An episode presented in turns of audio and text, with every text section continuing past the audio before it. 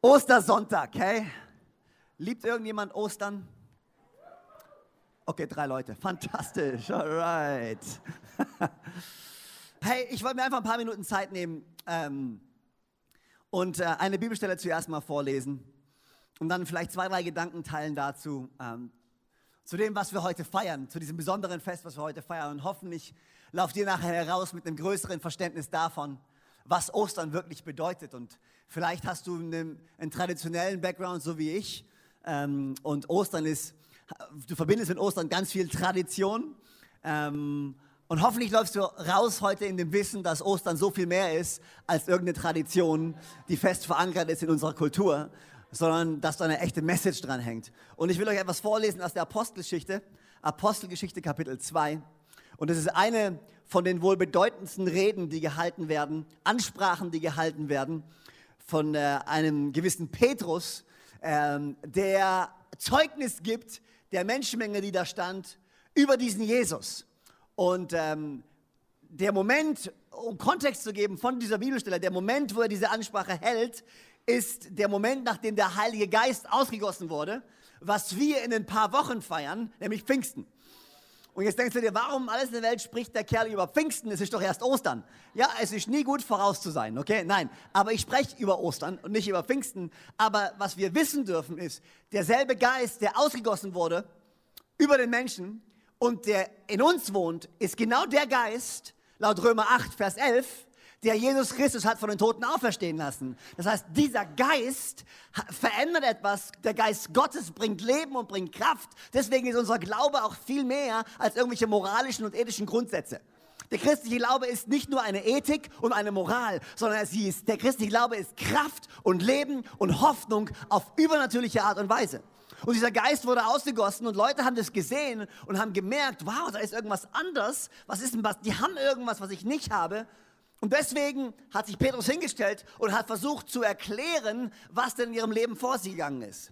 Und meine Hoffnung und mein Gebet ist, dass wir als Christen eine Art Leben führen, was so durchtränkt ist von der Kraft Gottes. Nicht nur von Tradition und von Religion, sondern von Leben und von Hoffnung und von Kraft, pulsierendes Leben, dass Leute uns anschauen und sagen, ey, was geht denn bei dir ab? Warum? Du hast, du scheinst irgendwas zu haben. Ich weiß, was in deinem Leben gerade vor sich geht, aber du hast immer noch Hoffnung. Ich weiß, du gehst gerade durch Herausforderungen, aber du hast immer noch ein Grinsen auf deinem Gesicht. Woher nimmst du die Kraft? Und genau das ist die Kraft, von der ich heute Morgen sprechen möchte. Und das ist die Kraft, über die Petrus spricht. Und hier ist, was er sagt. Er sagt, ihr Leute von Israel, hört her. Bei dem, was wir euch zu sagen haben, geht es um Jesus von Nazareth. Durch diesen Mann hat Gott wie ihr alle wisst, in eurer Mitte mächtige Taten vollbracht, Wunder gewirkt und außergewöhnliche Dinge getan. Damit hat er ihn euch gegenüber als seinen Gesandten bestätigt. Und was dann geschah, wusste Gott schon lange im Voraus. Er selbst hatte es so geplant. Jesus wurde verraten an euch und an euch ausgeliefert. Und ihr habt ihn durch Menschen, die nichts vom Gesetz des Gottes wissen, ans Kreuz schlagen und töten lassen. Doch Gott hat ihn aus der Gewalt des Todes befreit und hat ihn auferweckt. Es zeigte sich, dass der Tod keine Macht über ihn hatte und ihn nicht festhalten konnte. Und schon David sagt, ich habe den Herrn ständig vor Augen. Er steht mir zur Seite, damit ich nicht ins Wanken gerate. Deshalb ist Freude in meinem Herzen und Jubel auf meinen Lippen. Sogar noch dann, wenn mein Körper bereits im Grab liegt, gibt es Hoffnung. Denn ich weiß, dass du mich nicht im Totenreich lässt. Du hast mir den Weg gezeigt, der zum Leben führt. Du hast mir den Weg gezeigt, der zum Leben führt. Und dass ich in deiner Nähe sein darf, erfüllt mich mit Freude. Du hast mir den Weg gezeigt, der zum Leben führt. Und dass ich in deiner Nähe sein darf, erfüllt mich mit Freude. Drei Gedanken, die ich euch kurz mitgeben möchte heute Morgen. Und hier ist der erste. Jesus gab sich hin. Jetzt denkst du vielleicht im ersten Moment, ja, okay, das hast du ein paar Mal jetzt gesagt, haben wir verstanden. Aber ich will auf Nummer sicher gehen, dass wir wirklich verstehen, was es bedeutet. Jesus Christus wurde nicht getötet und wurde nicht gegen seinen Willen ermordet. Es ist ein großer Unterschied, ob jemand gegen seinen Willen hingerichtet wird oder ob jemand freiwillig sein Leben gibt. Und für dich ist es wichtig zu wissen, dass Jesus Christus dich gesehen hat und für dich sein Leben aus freien Stücken gab. Er starb, damit du leben kannst. Und ich liebe, wie es im Johannesbrief steht, Johannes 15, Vers 13. Hier wird es so großartig beschrieben. Größere Liebe hat niemand als die, dass er sein Leben hingibt für seine Freunde. Jesus hat sein Leben hingegeben für dich.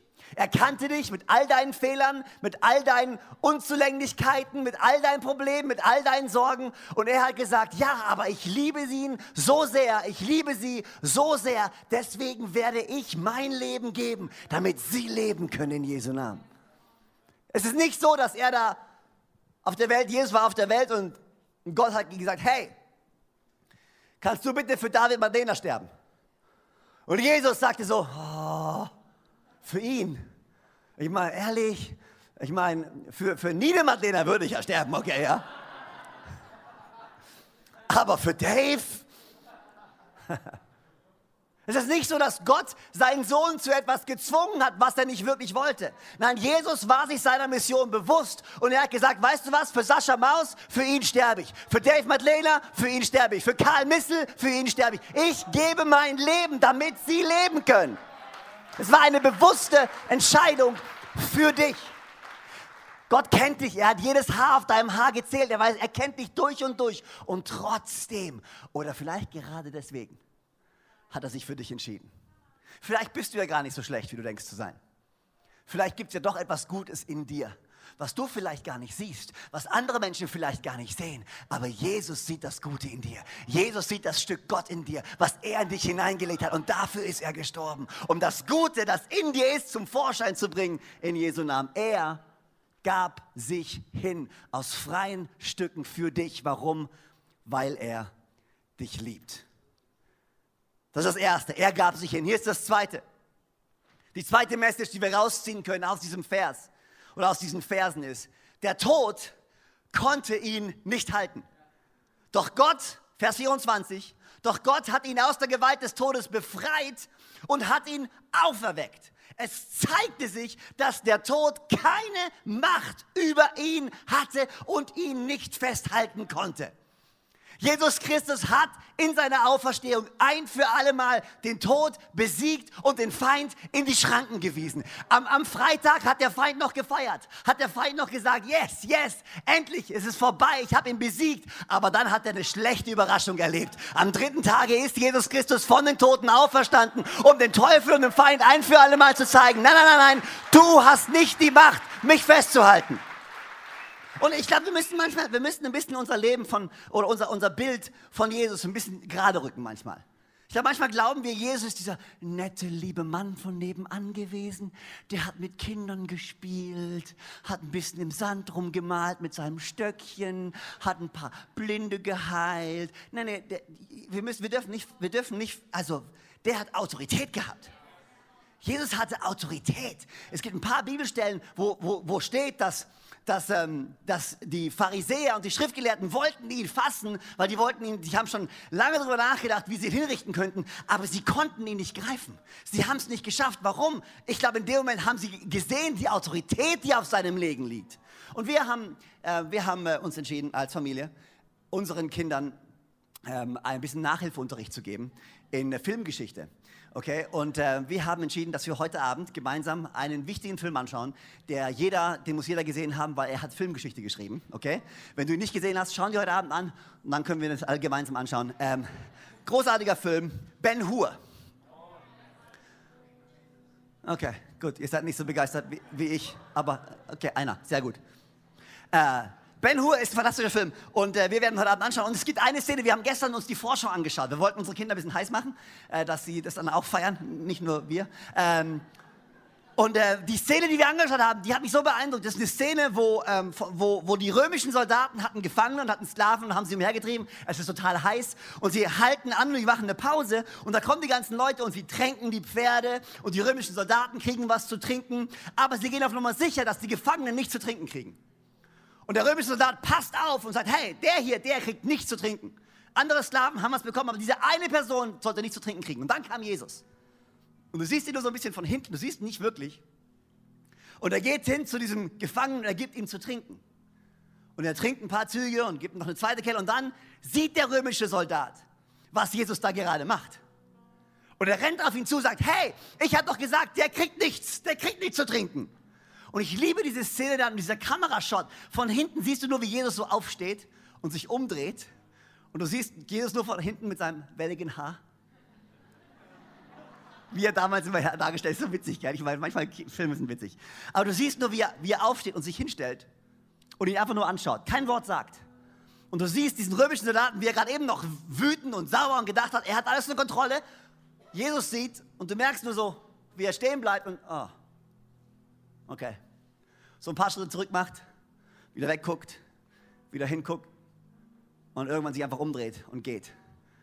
Das hat er nicht gemacht, weil Jesus so ein netter, lieber Mann war sondern weil er gespürt hat, da ist Autorität.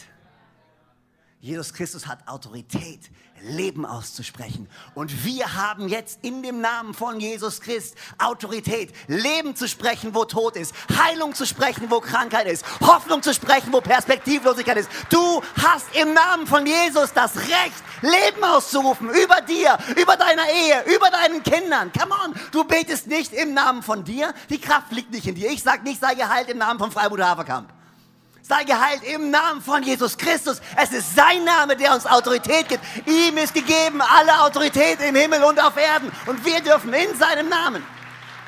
Man, du darfst Leben aussprechen, Leben ausrufen und du darfst Leben sehen. Leben sehen. Lukas 24 kamen die Frauen ans Grab von Jesu. Sie wollten, sie wollten ihn anschauen, sie wollten zu ihm. Und dann, ich liebe es, die Engel, dann treffen sie zwei Engel. Und ich meine, das ist schon mal krass. Hast du schon mal zwei Engel getroffen? Ich meine, und weißt du, die Engel sagen so, fürchte dich nicht. Und ich denke mir nur, hey, wenn du einen Engel siehst, glaub mir, du fürchtest dich. Also mal, aber sie sind so ganz abgeklärt, hey, fürchte dich nicht. Aber dann sagen sie zu ihm so, hey, warum sucht ihr den Lebendigen bei den Toten? Er, den ihr sucht, ist auferstanden. Warum sucht ihr den, der lebendig ist, bei den Toten? Und ich glaube, manchmal suchen wir in unserem Leben viel zu sehr in toten Stellen. Manchmal schauen wir viel zu sehr auf das, was nicht lebt, auf das, was kaputt ist, auf das, was nicht funktioniert, auf das, was krank ist. Und Gott sagt, hey, schau nicht auf das, was nicht lebt. Schau nicht auf das, was tot ist. Schau auf das, was lebt. Ich weiß, du bist noch nicht da, wo du sein willst, aber guck mal, was in deinem Leben schon passiert ist.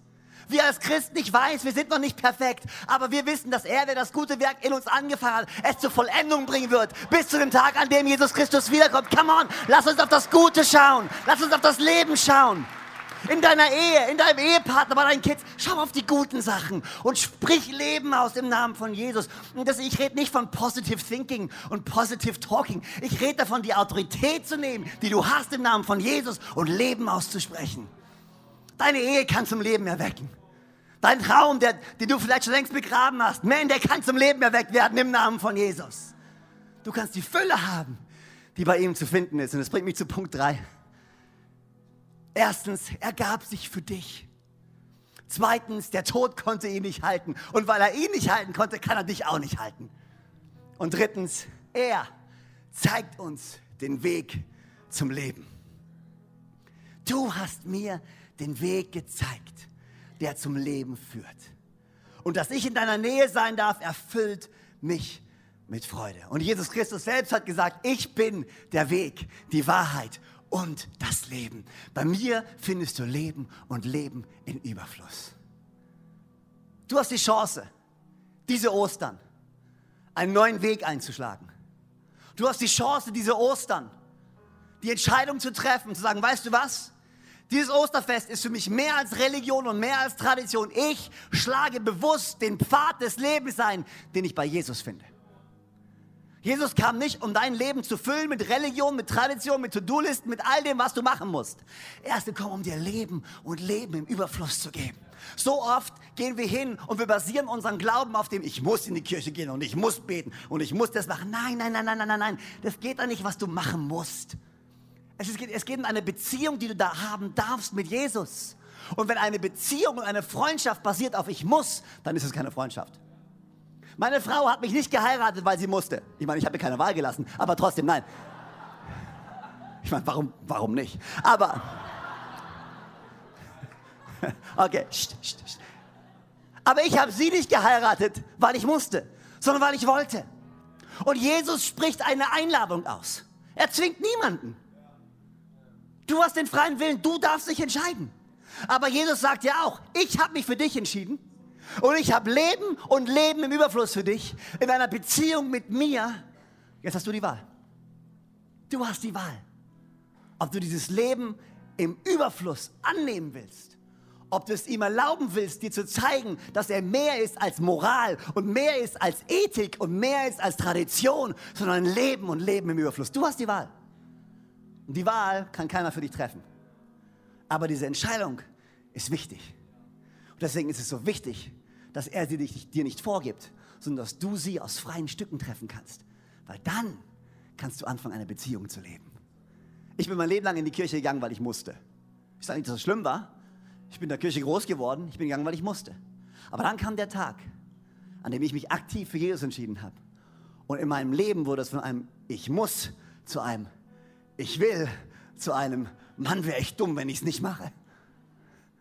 Weil ich verstanden habe, was ich bei Jesus gefunden habe. Und das, was er in meinem Leben gemacht hat, kann auch in deinem Leben tun. Ich frage mich, ob du diesen Jesus kennst. Die Frage ist nicht, gibt es Gott? Die Frage ist auch nicht, liebt er dich? Die Frage ist auch nicht, hat er sich für dich entschieden und angenommen? Tatsache ist, es gibt Gott.